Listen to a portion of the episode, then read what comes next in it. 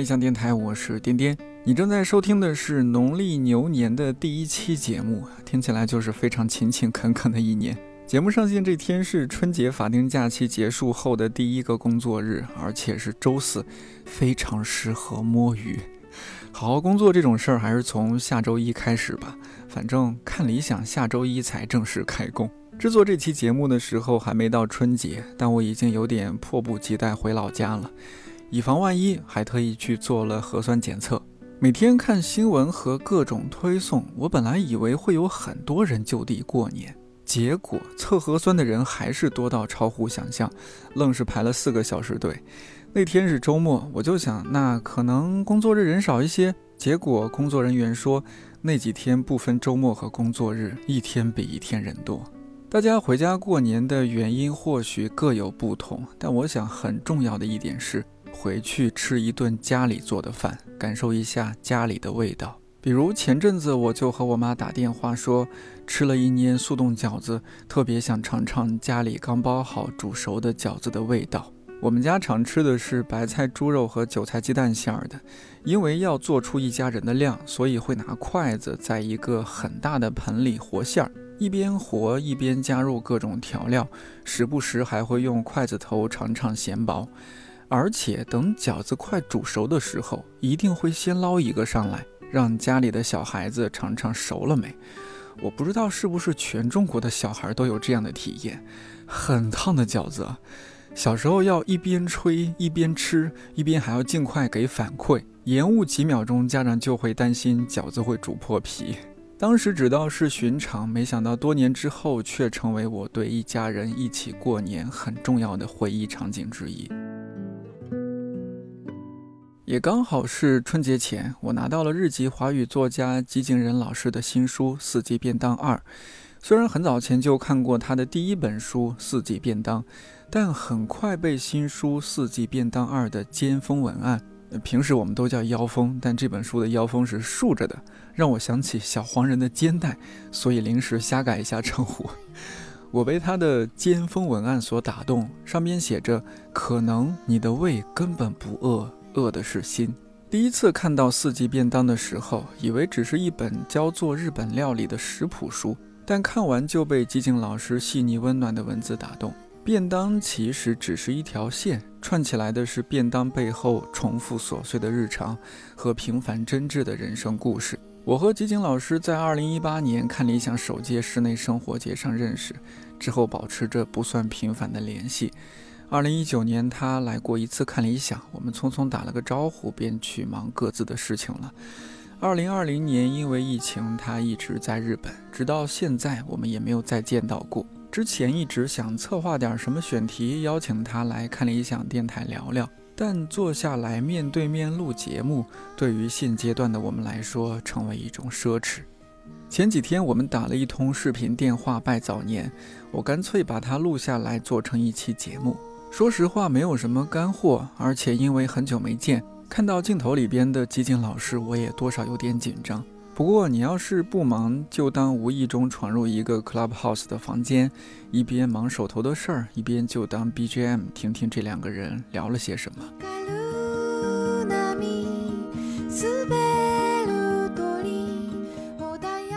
这一整年基本都是在东京，是吧？哎也，还好就。就疫情稍微没那么严重的时候，去了北海道，也去了，有一点不好意思啊。其实我去的地方还蛮多的，在日本国内，太让我羡慕了。没有，因为之前经常去中国啊，还有其他地方嘛，所以嗯，今年突然不能去的话，我就有一点受不了了，就。嗯，就心里还痒痒的，就嗯，对我还是想出去看看别的地方，否则的话在东京一直在东京，我这样子的人就嗯受不了。就是期望疫情什么时候好啊？嗯，但是这种也不是我们所能控制的。嗯，您二零二零年本来有一些什么计划吗？我这个人呢，不是很有计划性的人，所以去什么地方都是提前一两个月才一两，就是一个月吧。才决定，所以呢，一整年的计划就没没想好，嗯，不过 还是打算去中国啊，还是其他地方的想法还是有的。但您对于您来说，会不会二零二零年最重要的事情就是把《四季便当二》出版出来了？嗯，从结果来看的话是这样子，不过这也可以说是因为疫情，我才有就力气就做 完吧，否则的话，我可能到处跑来跑去，就没没时间或者没精力做好这件事情吧，所以。嗯，也可以说是好事儿，对。因为不能到处跑，所以只能是好好整理这些书稿，然后好好写作，是吗？嗯，是的，就是这样子的。这本书里边的，就是大部分文字是都是在今年写的吗？还是也有一些以往的文字？嗯，就是今年主要呃，不是今年，就二零二零年主要做的是拍照，嗯，拍照方面还有。一部分的稿子也是去年二零二零年写好的，那还有另外一部分的稿子就差不多一半吧，体检已经写写好的。那疫情没有对您的这个出版就是好，仿佛主要是好的影响，就是让您这本书，呃，强迫性的提前出来了。对，做让我做好。对，嗯。但我觉得做这样一个记录特别有必要，因为。二零二零年对全人类来说真的是一个特别不一样的一年。好像您您在这本书里也多次有讲到一些疫情相关、疫情期间的事情吧？我觉得这也是一种很好的记录。其实《四季便当》这本书里面直接写到疫情是很少的，几乎没有。我觉得只只有一个自序吧，自序开头就提到我的朋友。嗯，主要是。这便当书里面写到的都是我过去的回忆，不过为什么我想起了这些事情，是因为我在疫情当中就思考的事情比较多吧，就想一下为什么就是生活当中最重要的事情是什么？嗯，这方面想的比较多吧，比如说疫情当中我们突然不能。那么自由的行动，或者说那么自由的去什么，就是其他地方的店啊什么的，然后又发现因为疫情一些小店关了，那这些以前以为都是非常普通的东西没有了的，没有了之后，我就发现日常这个东西很脆弱的，我以为是这些。都会只是太平庸的事情，其实就被某一种东西那么的容易被摧毁，对吧？这不单单指的是疫情哦，还有一些，比如说感情上面啊，或者你的这个健康也好，所以，嗯。说起来太简单了，我们真是要日常或者我们的生活。不过这个你真的是体会的话，体会到这一点的话，你看的世界真的会不一样。嗯，那那就是这句话说的太简单，不过就是这些这这句话，嗯，生活我们要珍惜日常。这句话背后的我的经验或者思考的经历，我就写在这本书吧，可以这么说，嗯。我我想知道，就是因为隔了六年嘛，您现在的生活状态和六年前变化大吗？我不在北京生活了嘛，我就回到东京。对，嗯。您在北京待了多久啊？当时是？北京就那一段时间，差不多五六年吧。那您刚到北京会，那那是什么时候？第一次到北京，就是您在北京待了五六年。那那刚到北京的时候，大约是什么时候？我第一次去北京是应该是九十年代末吧，当时是我在成都留学，然后就去去一趟北京嘛。嗯，不过那个是就是只是一个经过而已。经过嘛。嗯，那我真的开始住在北京的话，二零一一年好像是八月份吧，二零一一年的八月份，我记得是。我是从上海来北京，然后首先。开始找房嘛，我觉得，哎呀，北京的夏天这么舒服呀，一点都不热，非常清爽啊。嗯，那特？当时就是那时候的北京真的是这样子的，现在的北京的夏天也是很闷热吧？我觉得好热。对，几年前嗯真的感觉不是那么，嗯，我觉得气候还是哦。变得好快啊，嗯，而且那时候是从上海到北京嘛，那上海的夏天更恐怖，我觉得。很湿的，很闷热，嗯，对对对对对，所以我闷热湿热的所以我。到北方的夏天的时候到北的北方，嗯。嗯，觉得特别舒服，嗯，那个印象特别深刻。您在书里，呃，特别让我意外，还是说很怀念北京的糖炒栗子。啊、对，糖炒栗子这个东西哦在日本买的非常贵，我去年都没哦吃到 糖炒栗子。公司附近就有楼下就有那种呃卖干干货啊，我记得，我记得那家，对，老杨干果店什么的，您知道吧？我买过，买过糖炒栗子。哇，中午吃午饭的时候，就是午饭结束，好多女生在那边排队，嗯，我们都觉得不可思议，怎么会有这么多人吃这这个？必须的。哇，那个那个热量很高的，不是说三颗还是五颗糖糖炒栗子的热量就相当于一碗米饭吗？不可能，不可能，那是假新闻啊！我不相信，因为我一定要吃完一斤的，所以我不想相信真的那种。哇，我的话，把它当做饭，嗯，我就吃那个。哦，当做主食，嗯嗯。那北京还有哪些你让您印象深刻的，或者说是很怀念？除了糖炒栗子，嗯，那还是人吧，就哦，嗯，我觉得还是中国人蛮会交流、社交的，呃所以就聊天起来都非常开心，然后一起吃饭什么热闹的，嗯，对吧？而且我就觉得在中国的话很容易交，就是交朋友。嗯，那在日本的话，感觉人和人之间的距离还是有，就是有有一点有距离的，所以呢，都各有利弊吧。因为四季便当给我造成的这种刻板印象，总觉得您是一个 美食类作家，嗯但后来发现，就是您其实关注很多方面。嗯呃，或许您可以大致说一下，就是您平时的一些呃工作会做什么呢？我也想正好了解一下。对我来说，写作，嗯，从写作方面来看的话，这两本书都是一样的嘛，都是嗯就我自己感兴趣的事情写出来。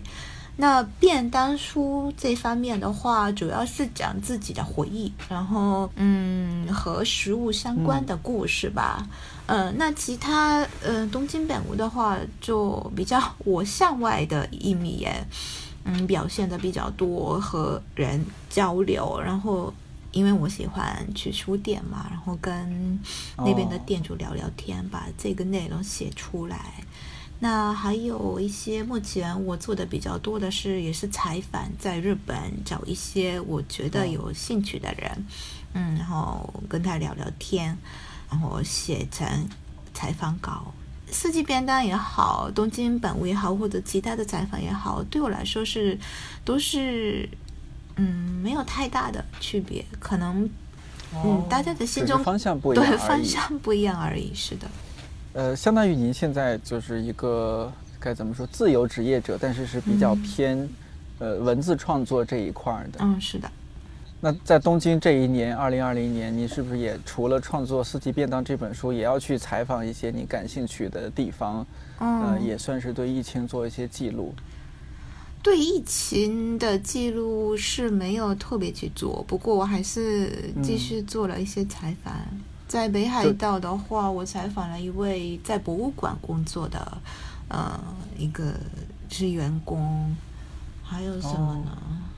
就有一点忘了，反正就是见了好多人，感觉 是嗯，二零二零年。还采访了在东京歌舞伎町那边开一家发廊的呃人，嗯，那边的美发师，他们是专嗯，他们专门是给酒吧的妈妈桑做头发的，大概四四年的历史吧。他们算是在歌舞伎町留下专门做呃头发的最后一家。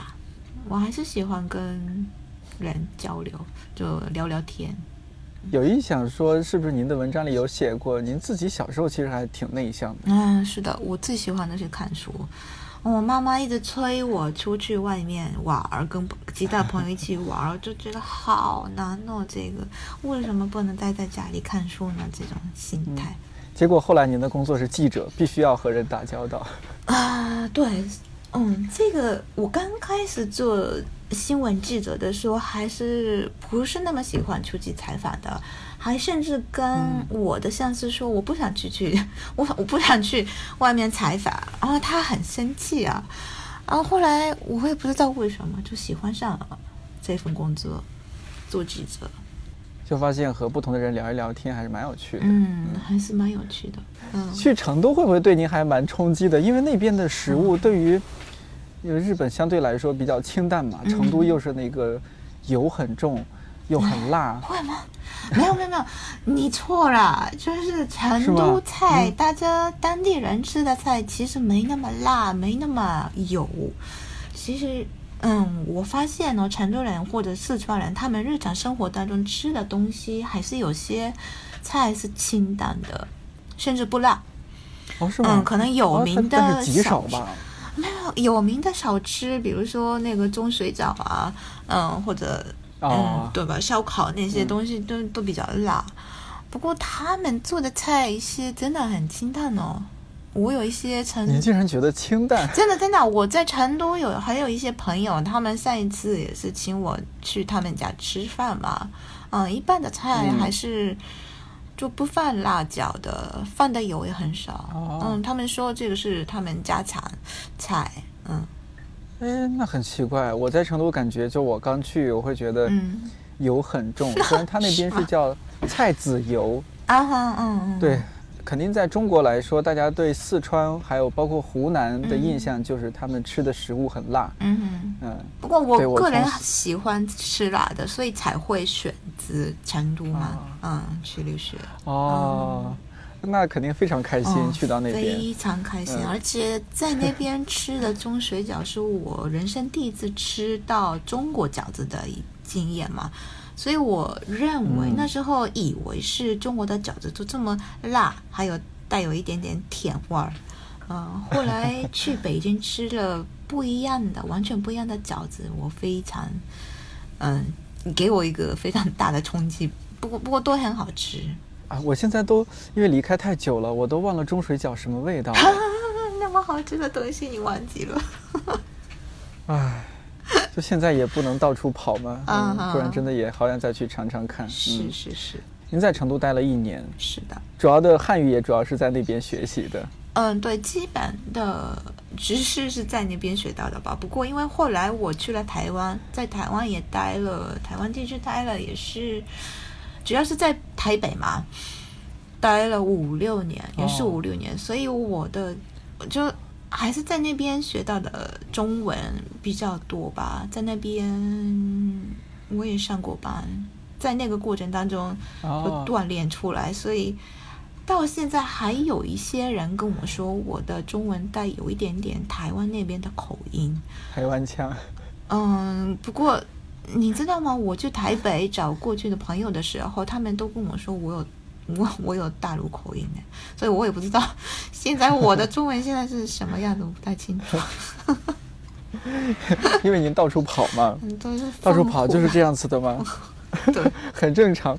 呃，但是当然在我们听来已经很好。已经说的非常非常好了。没有没有，我真的退步了。你去年主要是没办法跟中国朋友交流，所以你以后多跟我聊天吧。可以啊，我您在其实是世界上很多，听您这么说的话，很多城市，而且去去过嘛，而且是都待过蛮长的一些时间的，嗯，对吧？嗯，还好吧，几个月。上海、台北，那像北京您待了五年，嗯，台上海也有待三年。对台北，嗯，其实每个地方对你来说都很深入了。嗯，对，比较感兴趣的地方，我喜欢待久一点。然后，真的，我想学当地的语言，然后跟那边的人有深度的交流，我还是喜欢这种方式吧。你在不同地方生活的这种，呃，会不会对您现在的生活习惯也有些影响呢？是的，我还是太习惯于把生活当做一个旅行，也是吧？我们这个人生就像一个旅行一样，我们总得要走的，对吧？我们不能一直待在这个世界上。那因为我大学毕业之后到三十多岁，不停的换自己所生活的城市，那这个已经成为我的生活状态了。我对。就是换一个城市，或者说换一个生活状态，已经是太已经太习惯于这样子的嗯状态吧。所以我在东京生活也是，并不认为我这个时候我我我要定居的一个地方，可能是过一两年或者过两三年，肯定会有不同的事情的到来。所以我到现在。住的地方也很少，我拥有的东西也特别少。那是因为他还是对未来有所准备吧。我到时候我想就是轻轻松松的离开这个地方，然后到下一个地方。所以这次也是，你觉得就是为了录制这个节目，我我住在一间星级酒店，有一点就是。奇怪吧？不过对我来说是非常自然的一件事情。那现在疫情当中的东京，这些经济酒店特别便宜，那就住一这个晚上吧，换一个环境，然后看看就是东京不同的地区也挺好的呀。嗯，就是可能是我的，我从过去的像刘星一样的生活状态学到的一个态度吧。如果同样的事情发生在自己身上，就像您隔几年就会换一个城市，嗯。大家会会比较强调一种安全感，会觉得好像有一种太漂泊了。比如说，包括中国整体来说，大家的观念是你可能到了一定年龄，到了一定阶段，就似乎要在一个城市扎根下来。嗯嗯嗯。对，但好像您晚您是就是自己很自如的，可以在几个城市来回走，然后你也很享受这种状态。对呀，那比如说你你认为是这个状态是很安全，不过呢，呃，比如说。因为这个疫情啊，或者说，嗯，一次灾灾难啊，有大地震啊什么的，你这所认为安全的东西很容易被破坏掉吧？那我觉得，所以我现在也是不想买房，完全没有这个想法。嗯，对你来说是一种束缚，束缚也好，而且我我相信自己未来会有变化的。嗯。我说不好，可能因为在日本 地震比较多吧，我都觉得 对，随时都会这个日常都会没有了的吧，被破坏掉。对，所以还是尽量享受现在我的当下。你觉得这是您个人的吗？还是说，其实您周围很多日本朋友也会是这样的心态呢？啊。当然了，在日本也是有买房的人嘛，所以这个是还是蛮蛮蛮个人的一个，就是面对人人生的态度。不过我觉得之前冲上冲市也说了吧，嗯，二零一一年的三幺幺地震发生之后，我记得是他也说了，他在什么国际，他像他在国外的媒体上也说了这么一个一句话，嗯，他说你看。日本人发生过这么大的地震，他们还是就过这样子的日常生活。那是因为，嗯，反正是这个意思吧。就是因为我们就知道，世界就是就是个这么样子吧。嗯，我觉得日本人的心底还是有多多少少有这样子的观念。嗯，呃，不过还是要看个人嘛。比如说。如果是换到我妹妹的话，肯定接受不了这样的状态。她很喜欢那种非常稳定的生活，所以要看人吧。要分人一些。嗯，你之前不是在法国务农，是怎么样种地吗？还是？嗯，那时候是我去了一些呃农场，然后在那边哦，不是种地，主要是照顾小动物吧，还有。种过地也有，就是挖土豆啊，还有什么嗯，做了各种各样的事情，拔杂草啊什么都有。因为这样子的旅行方式，你不用花钱，人家可以给你呃提供睡觉的一个房间，嗯，三餐，嗯，你都可以在那边吃。你只要在一天当中工作三四个小时是或者五六个小时就可以了。所以我就觉得，而且在那边，嗯，你在那些小小城市可以交很多朋友嘛。我觉得这这种旅行方式特别好，所以大概一年的吧，一年的样子。哦，在法国是待了一年。是的，嗯，你你是在一个家庭里边住是吧？和一家人住在一起。是的，就那一次在，嗯、我在书中讲到的这一个小家庭是可以说是我在法国那里，嗯、嗯。生活的最后一个家庭吧，嗯。哦，最后一个。嗯嗯，因为这在最前面，我在一个农场，呃，照顾猪吧，然后那边有很多，嗯、猪要照顾，然后那边也过得特别开心。不过呢，到了春天，快到夏天的时候，大概五月五四五月份的话，没什么活可以干的，所以我们这种就是去帮忙的人都得走，嗯，然后所以我就到哦。乡下的一个小家庭找他们，就问他，哦，我能不能照顾我我我可以照顾你们的小孩儿，然后能不能住你们家？然后他们接受我了，嗯，那时候发生的一个故事，你好勇敢哦。听起来是很勇敢，可是你真的是在那边，然后你真的在那里一个人的话，你真的会敢做这种事情，因为没有其他办法了。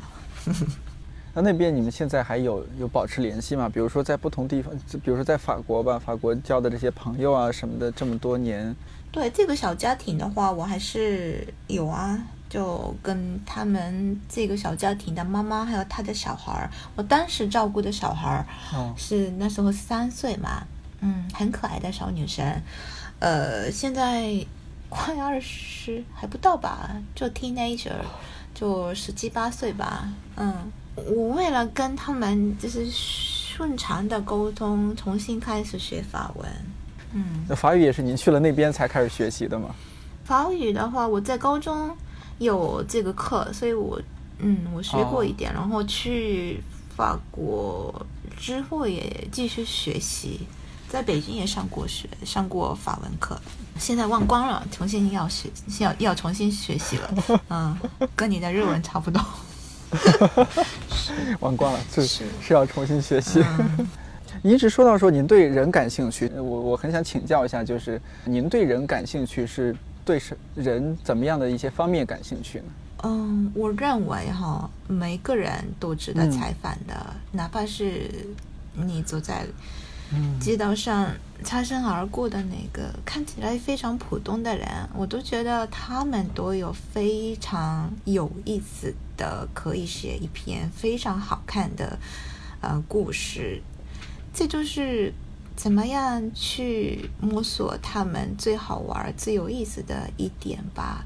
如果你写不好一篇文章，你写不好一篇采访稿，那不是因为对方没有意思，而就是你没有找到他最好玩的一点。嗯，这个是我的一个基本的立场。所以呢，我现在去采访的，就是对象、受访者，呃，都不是所谓的很有名的人，而就是嗯对我来说是，嗯，就身边的好玩的人，嗯，哦这个是我的一个做采访的时候的一个基本的立场，嗯。当然，你不嗯能就随便去找那个 邻居大阿姨，就是你要我要采访你啊什么，不是，呃，就反正是要还是要看读者的兴趣啊什么的。不过我不会刻意去找特别有名的人，嗯我现在做就是看理想电台这档播客，也逐渐有这种感受。嗯，就像在我的节目里边，其实常常出出现的也不是名人啊，或者怎么样明星啊这些，反而常常出现的会是看理想的同事，呃，理想国的编辑，或者说我自己周围的一些朋友，我现在发现就是普通人身上啊，真是也是充满了故事，有很多可以值得聊的。对，当然名人也有就是他成名的理由吧，所以呢，我们还是有，还是还是值得学习。还有一些书啊，真的写的特别好。我并不是说有名就不好啊，就是不过，嗯，我的意思是，普通人也有普通人的好玩的地方，我们也不要忘记。对，嗯，呃，也可以说没有所谓的普通人吧。是，您现在就是回回过头来看六年前的四季便当。您怎怎么看那本书？第一本，嗯，还是一个意想不到的，就蛮优秀的小孩一样吧。就没想到，就是做一本书，有一点就是养一个小孩一样。你在他在我手里的时候，我让他给他就是最好最好的状态。不过他真的出社会之后，我不知道被人家接受的怎么样啊，就。对吧？只能嗯看他的运气和他本身的力量。那《四季便当》这本书，包括这个《四季便当二》吧，嗯，已经我那天前几天在豆瓣上看到一位读者留留言，他非常仔细的看这本书之后，做了一些笔记吧，然后好几个故事当中的一两句话，他都。就写在他的这个笔记当中，然后这些他抽出来的这些一两句话，都是我对我来说是非常重要的几句话。那我就感觉到啊，还是我最想表达的东西，还是有的读者是接受到的，他也感受到的这一点。让我特别开心的一件事情，就觉得，嗯，书就是四季便当，就是这么一个东西，就跟中国读者交流的一个一个桥梁吧。嗯，这六年过来，就是有没有您觉得变化？除了疫情啊，这个是没有办法，呵 呵其他的一些给您带来的很大的一些呃变化有哪些吗？嗯就是出了四季便当第一本之后，就觉得更专注写作这方面吧。之前出四季便当之前的话，没想那么清楚以后自己要干嘛的，嗯嗯，所以还是蛮感谢这本书的，给我人生一个比较明确的方向吧。我目前的话，除了协作之外，没有太大的，就是没有想其他的事情，就更能专注这件事情。嗯，所以还是蛮感谢这本书的。那现在觉得自己和自己相处的呃怎么样？和自己相处啊，我觉得比以前好很多。嗯，比如说你年轻的时候，可能有太多的可能性吧。你在自己里面就觉得，哎，这个也可以做，哎，那个也可以做，别人那样子呢，其实我也可以做啊。就想着这些很多。不过你就年纪大了一点，就觉得。就你可以看清楚自己的能力，可能我再努力一点可以做到这边这一点，可是呢，以我的能力来看的话，再努力是不能达到那样子。你大概能看到自己的界界限吧？就极限是自己的极限是在哪里？这样的反而让你就心里没那么焦急，你知道吗？你大概对你，你大概能知道自己的。所谓的水平，或者说怎么说自己的能力的一个界限吧。当然，我自己也有目标的，嗯，不过就是我不知足，对这个很重要啊。我知足 就就不要想要太多，然后不过就是稍微努力一点就可以了。像我过去几个月特别期待二零二零年赶紧结束，总觉得二零二一年似乎是一个新的开始。嗯啊，比如说，哎，疫情也会结束，然后世界又恢复运转。但是从现在来看，就是我们录音的这个时候来看，好像世界的形势不太好。对二零二一有有一些，你您会充满很大的期待吗？还是会您觉得那世界怎样那就怎样？因为这个也不是自己能 决定的。就从二零二零年开始说吧，我觉得很多人说这一年过得很不好，或者状态特别不好。不过觉得，嗯，疫情只是把本来就有的问题表面化而已。这些我们现在面对的问题，其实之前就潜在的问题，现在就因为疫情都。都我们都看见了嘛，呃，所以呢，我觉得二零二零年反而是一个很好的机会。我们现在有的问题是哪一些？呃，有什么解决方式？这个思考这方面的一个非常好的奇迹吧。所以我回头看二零二零年，并没那么。悲伤，或者我不认为二零二零年是特别不好的一年。我们还是从那一年发生的一切学到的东西还是挺多的。这二零二一年的话，因为我刚刚跟你说我我特别不会做计划的人，所以呢也没有太大的期待，我就呃过好每一天吧。我只能。目前想的最多的是，我现在还没写完的一篇稿子嘛，先写好这篇再说。对我每每每每次就是这样子啊。您最近的日常是怎么样的呀？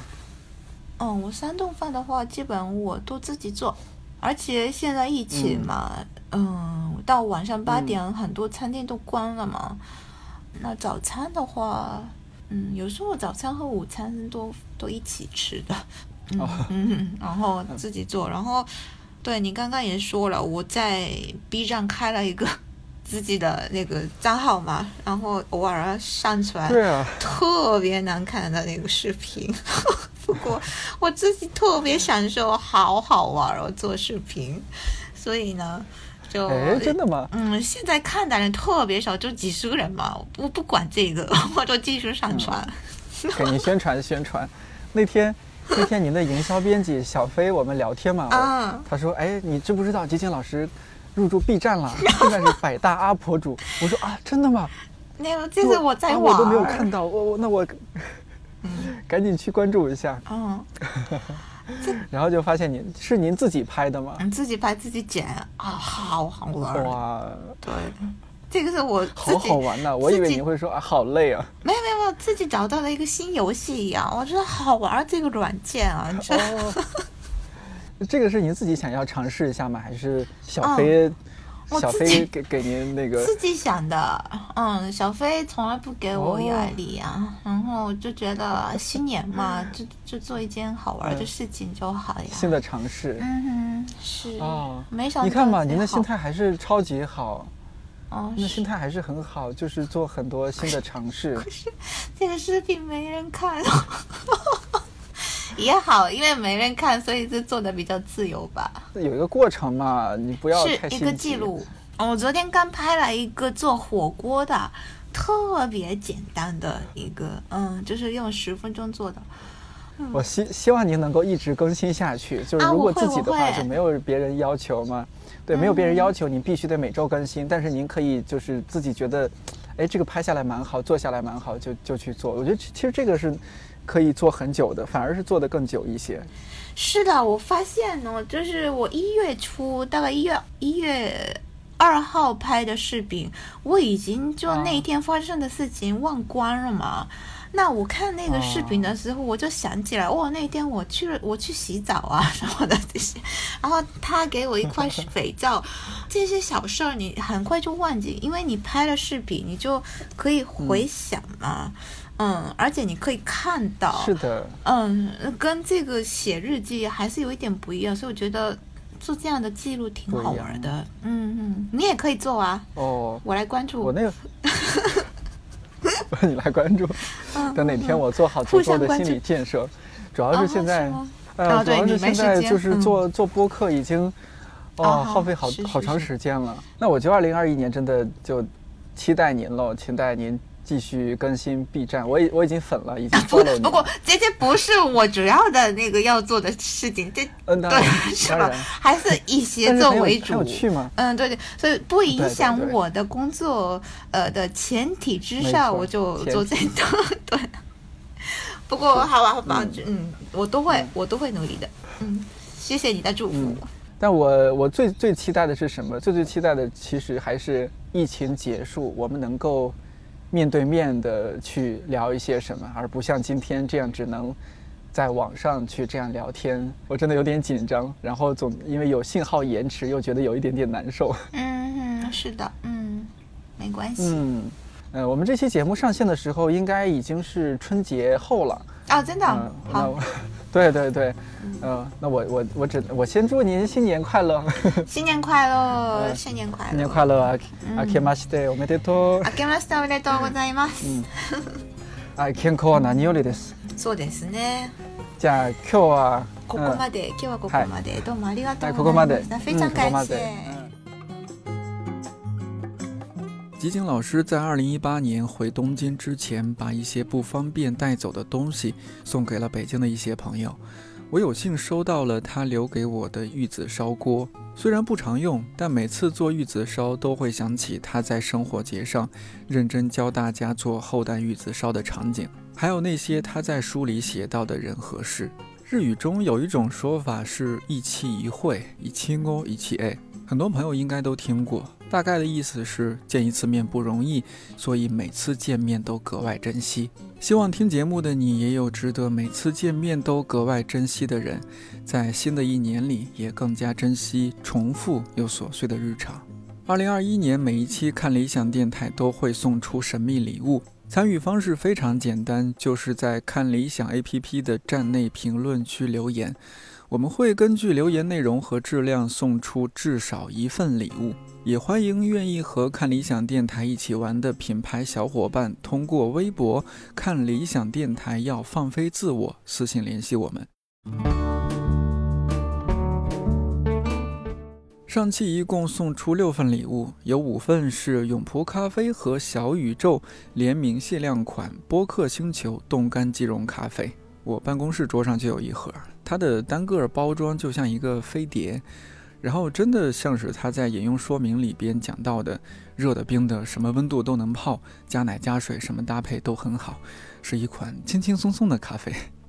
我记得很久很久之前，天真桌子上还有一大袋永璞挂耳咖啡威武包，视觉效果真的很威武，很震撼。里边有三十六包，味道也很棒。我最想安利的是它的那个原创五点零冷萃咖啡液。拯救了某一天差点因为觉得要迟到了来不及吃早餐的我，不能再说下去了，再说下去永璞得打钱了。还有一份礼物也厉害了，是道长与猫限量款帆布袋。我记得帆布袋上的图案还是看理想的用户在看了道长的深夜街头读书节目《一千零一夜》之后设计的。我们后来用它做了一些帆布袋。总之，恭喜获得以上礼物的朋友。这期送出的神秘礼物也很重磅，关键词是电影，具体是什么，下期揭晓。新的一年真的开始了，在保重身体的前提下，大家都加油。希望今年也是收获满满的一年。看理想电台，我是颠颠，祝你早安、午安、晚安，我们下周四再见。